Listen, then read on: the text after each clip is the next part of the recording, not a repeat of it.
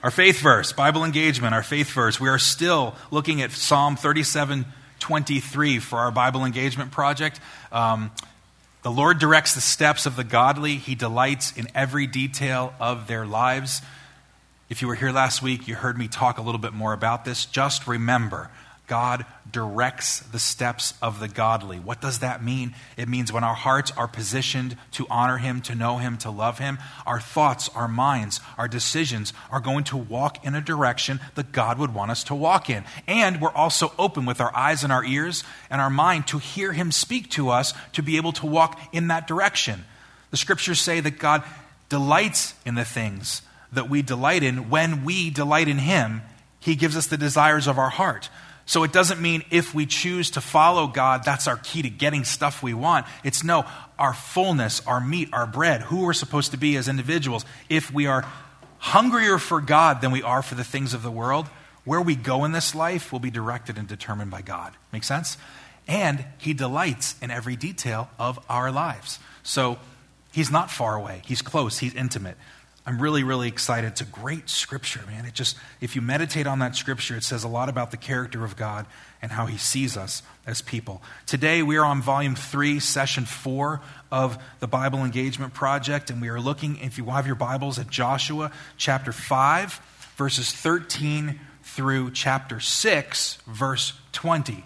Okay, that's the official passage in this series, volume 3, session 4. It's Joshua chapter 5, Genesis, Exodus, Leviticus, Numbers, Deuteronomy, Joshua. Okay, sixth book in the Old Testament. If you have your Bible, you can turn there, uh, or you can just follow along with some of the slides that we have. Um, this morning, uh, I always like to give you the message title. If you're listening to me at any point in time, over time, you notice I kind of do things in like the same rhythm of how I do things because I learn a certain way. And I also want to be able to tell you what we're going to talk about. Then I want to talk about it, and then I'm going to tell you. But I know for me, if I don't hear the same thing over and over again, I can forget it. So my hope is that this will speak to you and the title connects with you. The message title today is called Trusting God Through the Impossible.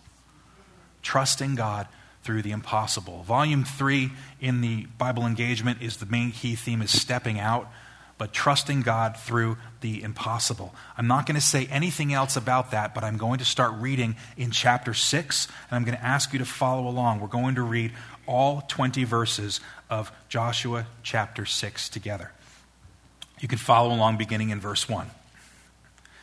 Now the gates of Jericho were securely barred because of the Israelites. No one went out and no one came in. Then the Lord said to Joshua, See, I have delivered Jericho into your hands, along with its king and its fighting men. March around the city once with all the armed men. Do this for six days. Have seven priests carry trumpets of ram's horns in front of the ark. On the seventh day, march around the city seven times, with the priests blowing the trumpets. When you hear them sound a long blast on the trumpets, have the whole army give a loud shout. Then the wall of the city will collapse, and the army will go up, everyone straight in.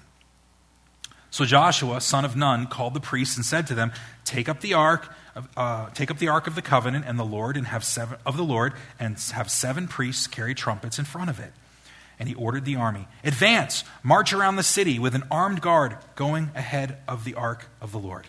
Verse 8 When Joshua had spoken to the people, the seven priests carrying the seven trumpets before the Lord went forward, blowing their trumpets, and the ark of the Lord's covenant followed them. The armed guard marched ahead of the priests who blew the trumpets, and the rear guard followed the ark. All this time the trumpets were sounding. But Joshua had commanded the army do not give a war cry, do not raise your voices. Do not say a word until the day I tell you to shout. Then shout. So he had the ark of the Lord carried around the city, circling it once. Then the army returned to camp and spent the night there. Verse 12 Joshua got up early the next morning, and the priests took up the ark of the Lord. The seven priests carrying the seven trumpets went forward, marching before the ark of the Lord and blowing the trumpets. The armed men went ahead of them, and the rear guard followed the ark of the Lord while the trumpets kept sounding. So on the second day, they marched around the city once and returned to the camp, and they did this for six days. On the seventh day, they got up at daybreak and marched around the city seven times in the same manner, except that on that day they circled the city seven times. The seventh time around, when the priests sounded the trumpet blast, Joshua commanded the army, Shout, for the Lord has given you the city. The city and all that is in it are to be devoted to the Lord. Only Rahab the prostitute and all who are with her in her house shall be spared, because she hid the spies we sent. But keep away from the devoted things so that you will not bring about your own destruction by taking any of them. Otherwise, you will make the camp of Israel liable to destruction and bring trouble on it. All the silver and gold and the articles of bronze and iron are sacred to the Lord and must go into his treasury. When the trumpet sounded, the army shouted, and at the sound of the trumpet, when the men gave a loud shout, the wall collapsed. So everyone charged straight in, and they took the city. Okay, let's pray again. God, Give us wisdom to rightly divide this, to understand. Though there's so many things we can pull out of it, I pray that we, I pray what we learn and what we take out of this, Lord, is not just an invention from man, but it really is truth from your Spirit. Um, open our hearts this morning, and may we be, may we be encouraged, challenged, and draw closer to you as a result of your word today. In your name we pray. Amen. This is an impressive example of trusting God with the impossible. Would you agree? Right? If you know anything about the story of Jericho, it is one of the more popular stories in Scripture.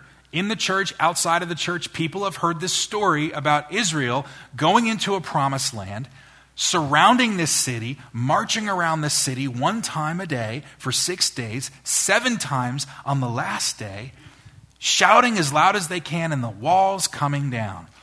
I have to be honest, walking through this, this message and thinking about this this week, I couldn't help but think of the fact that our kids are now older. Our youngest is a sophomore in college, but literally, and I was going over my notes yesterday, one of my kids told me, they said, You know, you're talking about Jericho, I still think of like purple slushies coming off the wall from Veggie Tales. And some of you, maybe if you're Veggie Tales people, you know that, you know, Josh and the Big Wall was one of those, those big video things, and the peas were on the wall. It's kind of like if, if God, cartoons, vegetables, and Monty Python came together. That's what that video really was, if some of you know what I'm talking about. And the peas with their little French accent were putting slushies and throwing them as the, as the people were marching around, or the veggies were marching around the wall. I remember that. And as I'm going through this, I'm like, I remember this. And I had to remind myself over and over again that my theological understanding can't come from vegetables on a television. I need to understand what God's word says because there is a significance to the cartoon for the kids to understand, but what Israel experienced was completely miraculous. And it was an impossibility that they never could have done in their own strength. I want to share just how impossible it may have been. So, what I did is I just have a couple slides. Let me just show you the first one here. Okay, on the left, on your left, okay, is more of a current aerial view of the ancient Jericho, the ancient city of Jericho. And it doesn't have anything left of it. It's just kind of the, the general area. And if you can notice, there's a lot of mountainous areas. It had a huge incline. The place, it wasn't a flat area. It had a lot of embankments and a lot of mountainous region where you could build a city on this top of this space and be protected by people all around you. So it really was a fortress without even the walls because it already had natural uh, topography to encourage that. But on the right is an artist's rendition or a drawing of what it would have looked like. And some of you may not know this, but the ancient Jericho actually had two layers of walls. It wasn't a layer, it was two. And the whole thing was around 10 acres of space, 9 to 10 acres. The top one was about 6 acres, okay? The whole thing was on a slope on the bottom. And it's hard to see all the way in the bottom, but there was a grassy embankment that came up to the first wall, and then the wall went up to another embankment to the following wall. And there's that picture there. This is what it looked like to give you an idea of what Israel would have been facing when they walked into the promised land, knowing that Jericho was the first city that God was going to lead them to conquer. If you can't see them because of the picture, all the way on the down there, there's a couple little soldiers on the bottom, okay? There was a hill or an embankment that went up to what was a retaining wall, okay, made of stone. And then on top of that retaining wall was a, another wall of mud and brick. Then behind that was the first um, incline where people did leave, or sorry, live. They had some different houses and stuff where they lived there, to another wall up on top. Here's what's so critical about this. The height from where those guys are standing to the base of the upper city wall, not the top, the base was approximately 46 feet.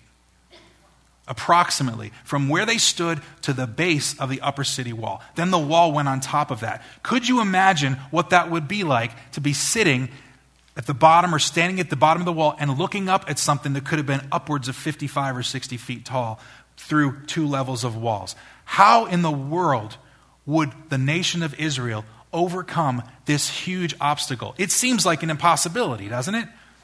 I mean, this is the way you'd think. The city was fortified. They were not at all in any risk of danger during this time. The harvest season was taken care of. There was a natural spring that actually went right through the city. It was part of the water, so they had a water supply, they had food supply. Everything was shored up because they knew that Israel was on the march and coming. They were not in jeopardy of being conquered because they were going to get, you know, snuffed out due to lack of food or water provisions. So God had to intervene and do something supernatural. Now, I'm not going to take a lot of time today and unpack all the little details of how this could have happened and it didn't because I don't think it's as relevant for us. But the principle is significant because I'm willing to bet in the physical realm, none of us have anything like this to conquer in our lives. I mean, unless you're a rock climber and you're going to go to Yosemite and you're going to start climbing rocks, no one's going to try to break through. There isn't any city you're trying to conquer. But here's what I do believe I do believe the idea of overcoming and trusting God through the impossible is something that we can all relate to. Because the impossible can be physical, it can be subjective, it can be objective, it can be physical, it can be figurative, it can be literal. It doesn't, my point is, sometimes we have physical things that we have to overcome, sometimes we have literal or, or figurative things that we need to overcome. So you may not have to conquer a city or physical walls, but I do believe every day we face impossible things in our life and through our lives. You might say, well, what are some examples of that? Maybe I don't have to give you an example because maybe you're walking through right now something that feels like an impossibility. Maybe you walk through depression. That can feel like an impossibility. People that wrestle with that over extended periods of time, and the statistics when people feel like they can't overcome it and they're defeated by that. Or maybe you're wrestling with anxiety. Not just you feel a little nervous, but crippling anxiety, and you don't know how to walk through that time and experience true peace. Maybe you're walking through a time of broken relationships and you're struggling with broken relationships. Maybe it's the culture around us that continues to emphasize and push ungodly priorities and behaviors. Can't that feel like a wall that we can't overcome in our lives? That every turn you can see something, you can watch something, you can have something put into your life. Just thinking about this the other day, and I was reminded again we do not need to go to a stationery store down the road and ask for a magazine behind the counter that some 30 or 40 year old guy would ask you to pay for to watch something that's inappropriate or to see something inappropriate. It's all on our phones. Everybody has it on their phones. And even if you have all the guards and all the, all the, um, the things in your phone to protect you or your family against those things, people find ways to still get past that and overcome those barriers. It's almost like a nonstop, how do I say, a full force attack against our own souls to fill our minds and our hearts with things that are impure, things that are ungodly. Maybe you're impossible thing is incurable sickness or the civil unrest that we have in our country. You know, one thing that I was amazed about last week during the Super Bowl were those Jesus Gets Us commercials. And I think that I think they were really cool. You know, people were criticizing, I heard people criticize, you could have spent $20 million to feed the poor. You know what? There's a lot of things you could do with a lot of money, but when someone has billions of dollars and they're a believer and they want to put 20 million in a Super Bowl ad, you go for it because it created so much con- uh, conversation for people to talk about. But I loved those commercials, that commercial where it was talking about the unrest in our world and how Jesus loves those that hate us, or Jesus loves those that we hate. And I think that was really powerful for us to consider what are impossible things in our lives. There is unrest in relationships, there's unrest in our countries. Countries are at odds with each other. They want to kill each other and blow each other up. This is what we live with all the time. Or how about just the fallout that still is evident from COVID 19 over the last few years? Things that we see today and things that we will see for years to come. we just feel like there are obstacles. Just a few, few examples. Maybe you have one that's different than that, and I'm sure you probably do. But the point of the matter is, we all struggle with impossibilities. How do we wrestle with impossibilities, and how do we trust God with the impossible? That's my question for today. How can we trust God when faced with the impossible? What do you do when you are faced with the impossible? What am I supposed to do when I am faced with the impossible in this life? This is why I think this passage is so significant, because though the story may not be relevant to us today, the principles and what God did with Israel, through Israel, completely relates to us today. And we see that truly manifest through the person of Jesus Christ. So, there are some things that we can apply today to answer this question, but here's the part that's really, that's really amazing. We just read chapter 6 that talks about how God used Israel and God actually, through their, um, their obedience, defeated the city of Jericho. But for us to understand how they did that, we need to go back a chapter and we need to look at some pieces within the chapter. So here's what I'm going to do I'm going to look at three different things that we need to do to trust God through the impossible. Okay? Trusting God through the impossible. I'm going to look at three of them and I'm going to pull them out of chapter 5 and chapter 6 just so you can see how this relates to them and how it needs to relate to us as well today. The first thing that Israel did in trusting God through the, the impossible, and it's the same thing that we should do, is respond with repentance. When we are faced with impossible situations, we need to respond to God with repentance. Now, repentance is a very big word some people misunderstand what it means. They associate it with strong fists, authoritarian um, messages and voice, voices or leaders, shame, not just guilt or conviction, but shame, people pounding pulpits. Responding with repentance is the first thing that we need to do. And I want to read where I get this out of chapter 5, and then I want to talk about it explain why I think this is so important. Joshua 5, 1 through 5 says this Now, when all the Amorite kings west of the Jordan and all the Canaanite kings along the coast heard how the Lord had dried up the Jordan before the Israelites until they had crossed over, their hearts melted in fear, and they no longer had the courage to face the Israelites. At that time, the Lord said to Joshua, Make flint knives and circumcise the Israelites again. So Joshua made flint knives and, uncircum- and circumcised the Israelites at Gibeath Haaraloth. Now, this is why he did so. All those who came out of Egypt, all the men of military age, died in the wilderness on the way after leaving Egypt. All the people that came out had been circumcised, but all the people born in the wilderness during the journey from Egypt had not.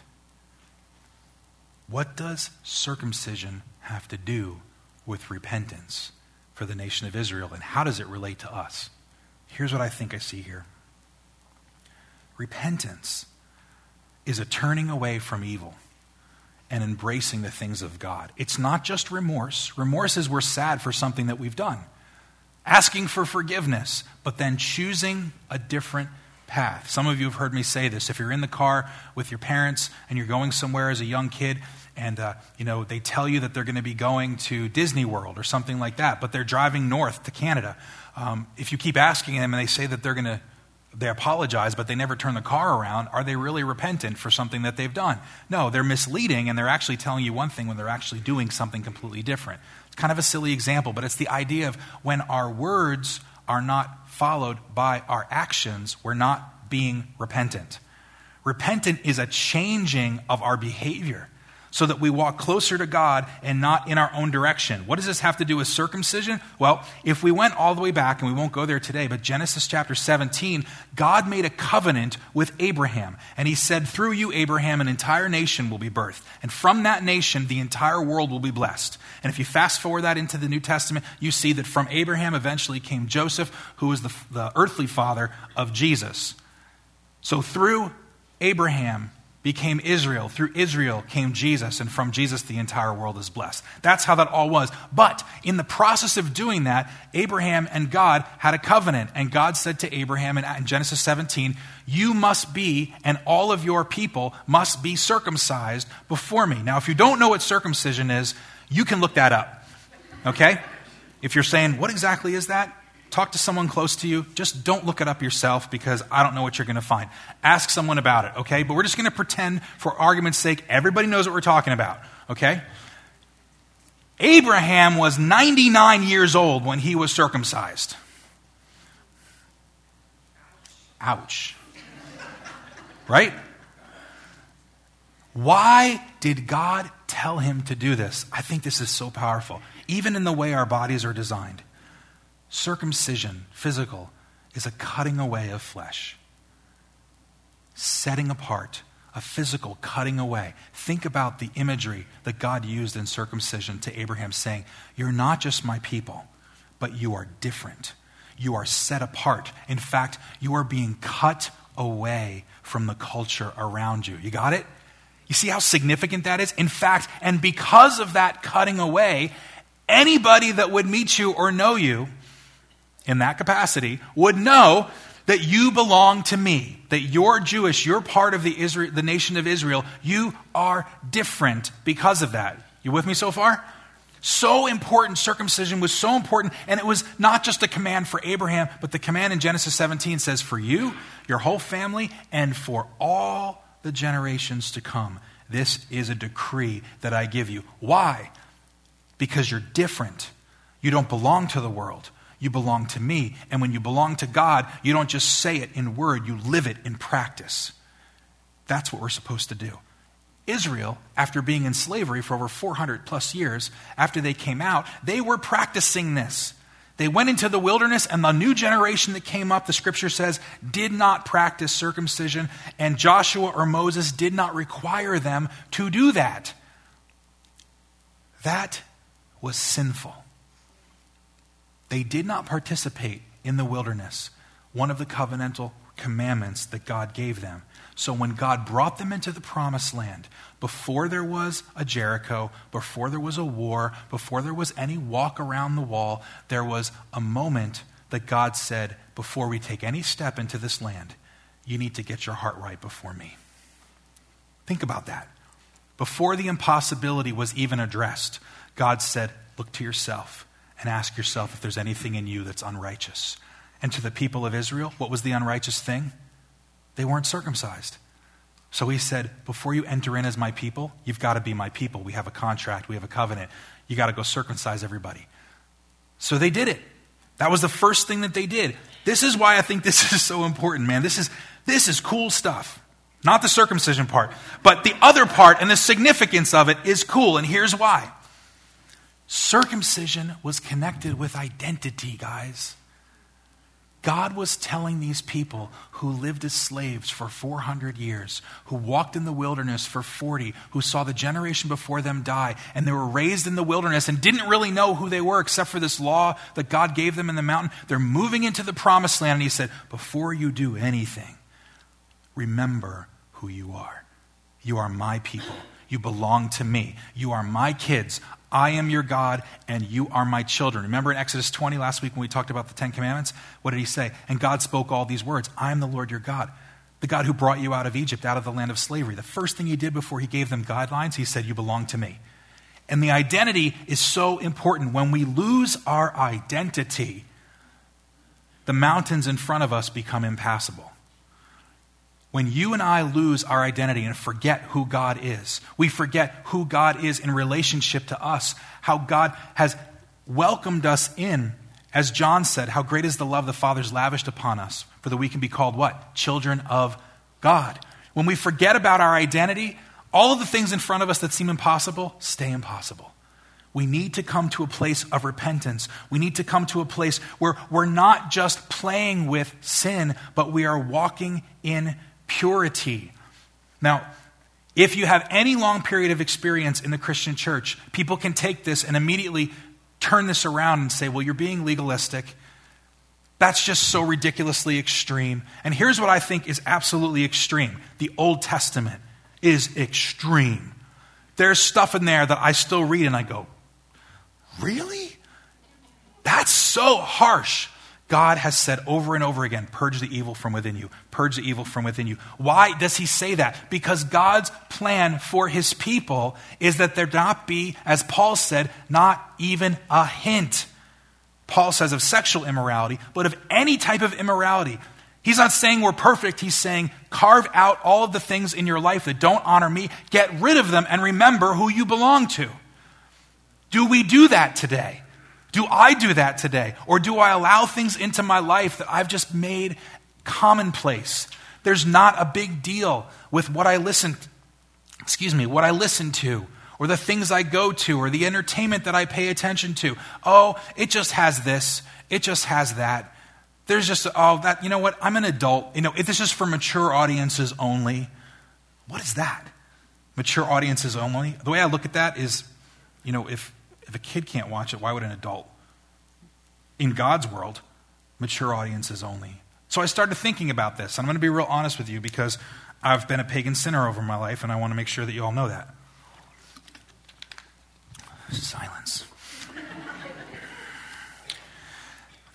I loved sitcoms when I was in high school, college, and afterwards. Loved, loved, loved sitcoms.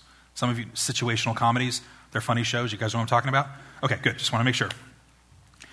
Two of the ones that were really, really popular when I was younger, okay? Friends and Seinfeld. Okay? Some of you know those, right? Friends, everyone knows that. And then the Seinfeld one, everyone know what I'm talking about? Right? Okay, so everyone knows that, okay?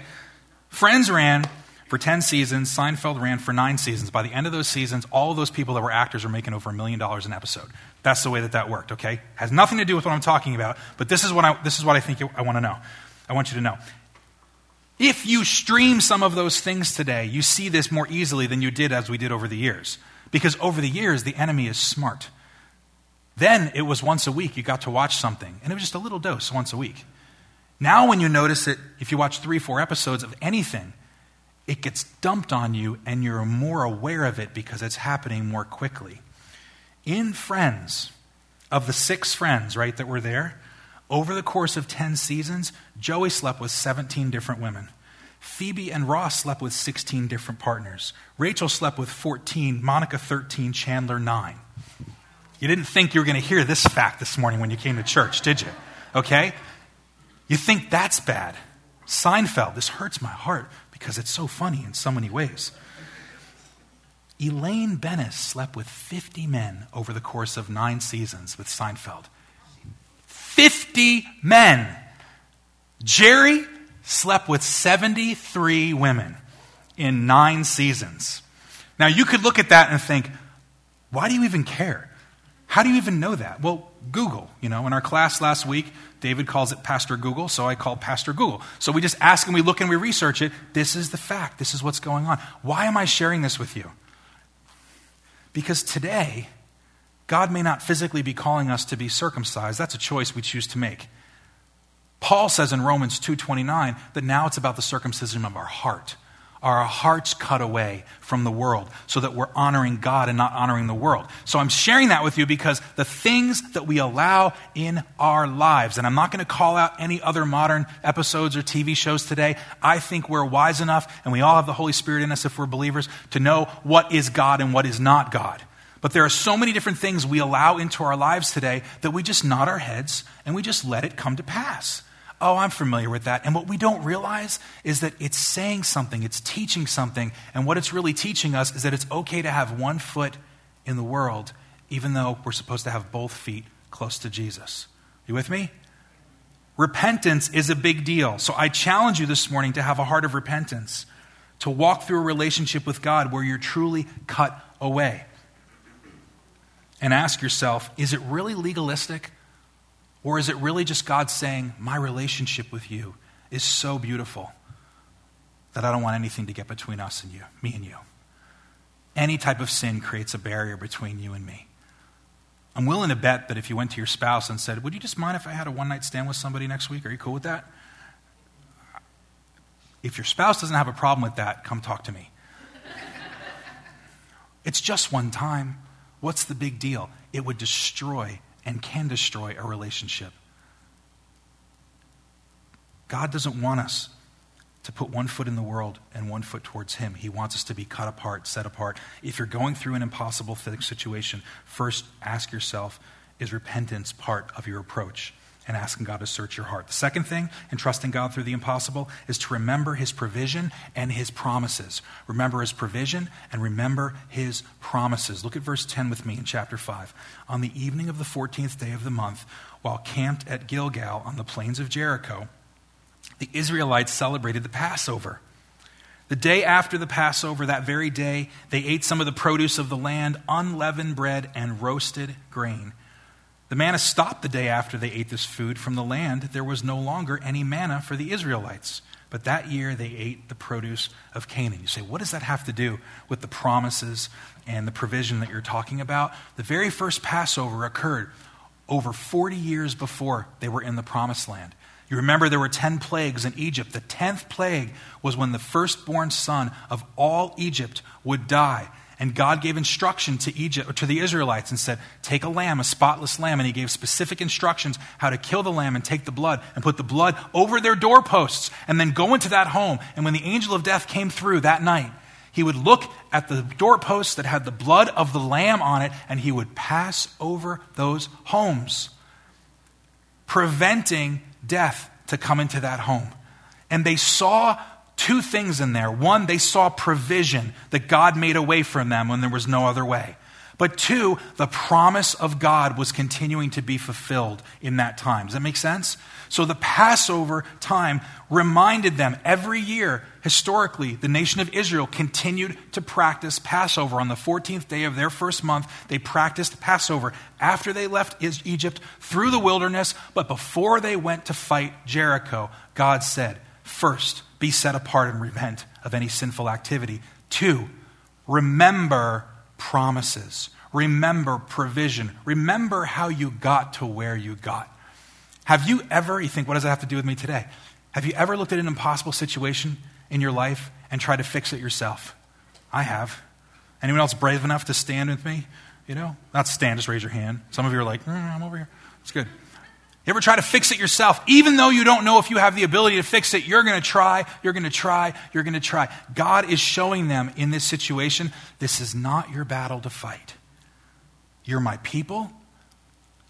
Come to me with a clean heart. Remember my provision. Remember my promise. It all comes back to relationship. And then after the Passover, they would have the Feast of Unleavened Bread. And what was really cool about the unleavened bread, people would say, why didn't they have yeast in their bread? Well, because they were, they were leaving Egypt, and it takes time for yeast to rise. So they ate bread without any yeast in it.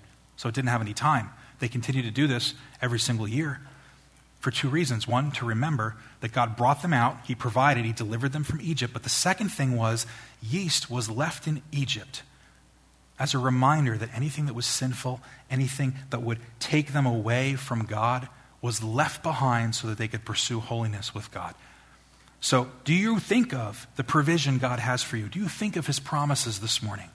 When we're walking through these things together in life and we see these impossible tasks, are we mindful of how God got us through before? Do you think about the testimonies of how God has got you through difficult times before? Or do we just look at the thing in front of us and say, we're going to die? Israel did that. And they walked through the Red Sea after 10 plagues. The water piled up on both sides. God fed them for 40 years. When they went through the Jordan, as they stepped into the Jordan, the Jordan, it says, dried up. The one side stopped, the other side went downstream, and the water backed up, way up. And it even says the town that the water backed up into so they could walk over the Jordan onto dry ground. And still, when they came into the promised land and they looked at, um, and they looked at all the stuff that was there in Jericho, they still went, Oh no, God brought us here so that we could die at the hands of these giants and they saw all of his provision.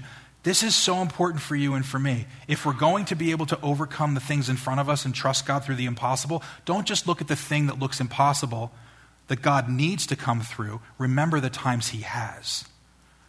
So I ask you this morning what has God done in your life?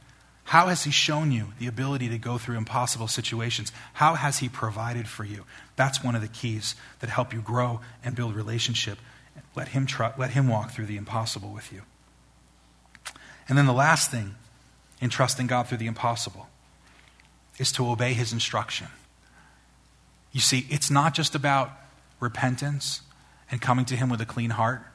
letting Him search us. It's not just about reminding ourselves of the provision and His promises, that God is good and He's faithful and He will do what He said He's done. He's already shown how He's faithful and He will be faithful in the future. That's not just the only reason or the only way to see God work through the impossible. The last thing, and this is really, really important, is to obey His instruction. We have to do what God asks us to do in the midst of the impossible situations.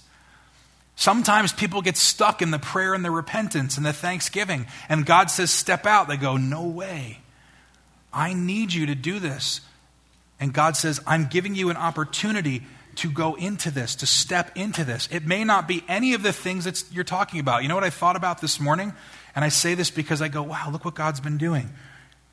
I wonder if we had a conversation with people across our church and said, the area that you're serving in ministry right now, or whatever God capacity is using you in, would you say a year ago, five years ago, ten years ago, that you had the confidence, the capacity, or the skill set to do what you're doing, how you're doing it today?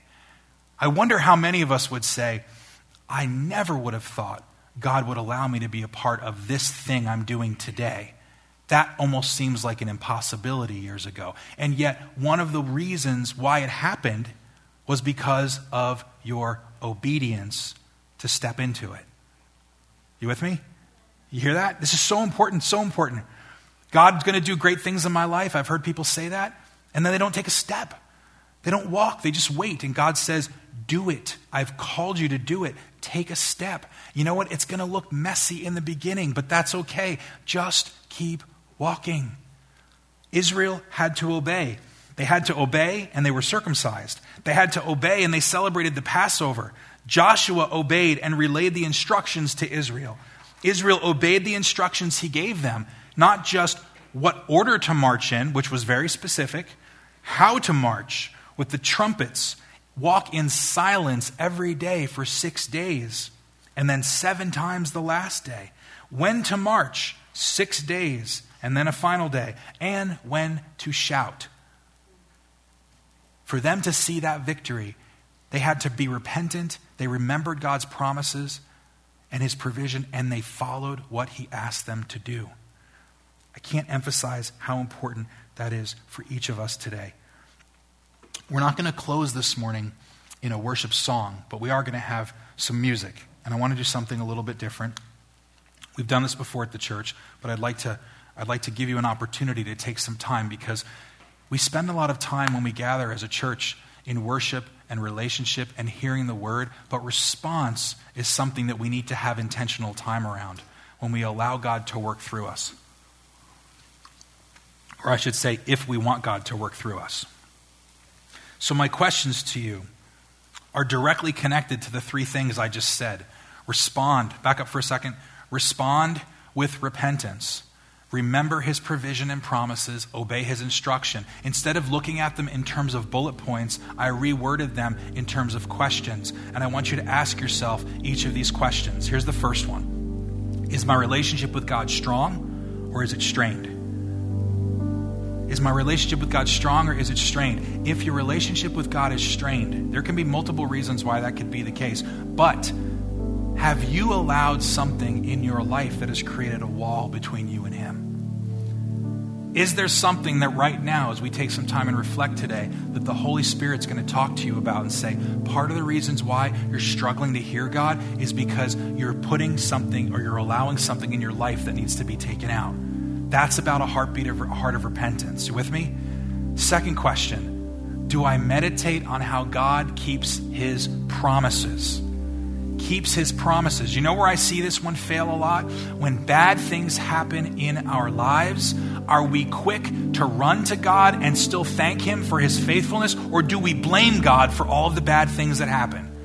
Why does God allow this? Why is God doing this to me? Why is God? Why is God? Why is God? No, do we meditate on his promises, that he's kept his promises? In the Old Testament, there were stones. We didn't read this because it was earlier on in Joshua, but when the 12 tribes walked through the Jordan, God gave them instruction for one person from each tribe to go back into the, into the riverbed, take a stone, put it on their shoulder, and walk out and build a memorial. And it said when the generations would see those 12 stones, they'd say, What is this? And it would be a testimony of God's faithfulness to his people when he walked them into the promised land. Each one of us have stones of remembrance. Do you, do I meditate on how God keeps his promises? When I'm mindful about what he's done in my past, I can be more at peace to believe that he will overcome the things I deal with in my future. And the last question, the last question, am I willing to do whatever he asks of me? Am I willing to do whatever he asks of me? That is a loaded question, my friends. That is a loaded question. And I know sometimes when we think about that, we think of the big things. We say, God, I heard this story about this pastor who was doing this building project, and the Lord told him to empty his retirement account. Don't ask me to do that. I don't know if I could do that. Or I heard this story about this person that was working in some capacity, and you know, I think about one of our missionaries, Marianne Lucas, as she's she was here for how many years working in a capacity in our country, in the U.S. And we went to one mission trip to Argentina, and she never came back. I mean, she came back for a little while, but she went back there and now she lives there full time. Lord, don't call me to missions work overseas. I don't know if I can do that. How about we not think about the big things and we just think about right now? Is God asking you to do something? Has He been tapping on your shoulder? Has He been nudging you, saying, You know what I'm telling you? Are you willing to respond? When we come to Him with a heart of repentance, we meditate on his promises and his provisions, and we obey one step at a time. Everything in front of us that's an impossibility becomes possible because it's not us fighting the fight at that point, guys.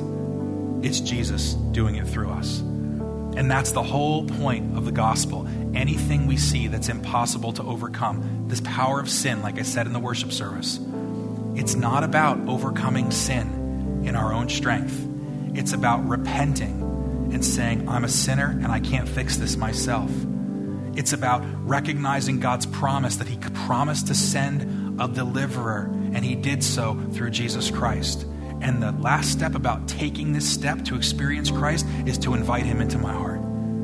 It's the same exact thing. And the greatest impossibility that we ever could experience becomes possible because we give ourselves to God and we trust in Jesus Christ as our Lord and Savior. So I want to take a few moments. Like I said, we won't close in a song, but with our hearts humble before the Lord this morning, would you ask each one of those questions of yourself and let the Holy Spirit speak to you for a few minutes? And then I'm going to close in prayer in a few moments.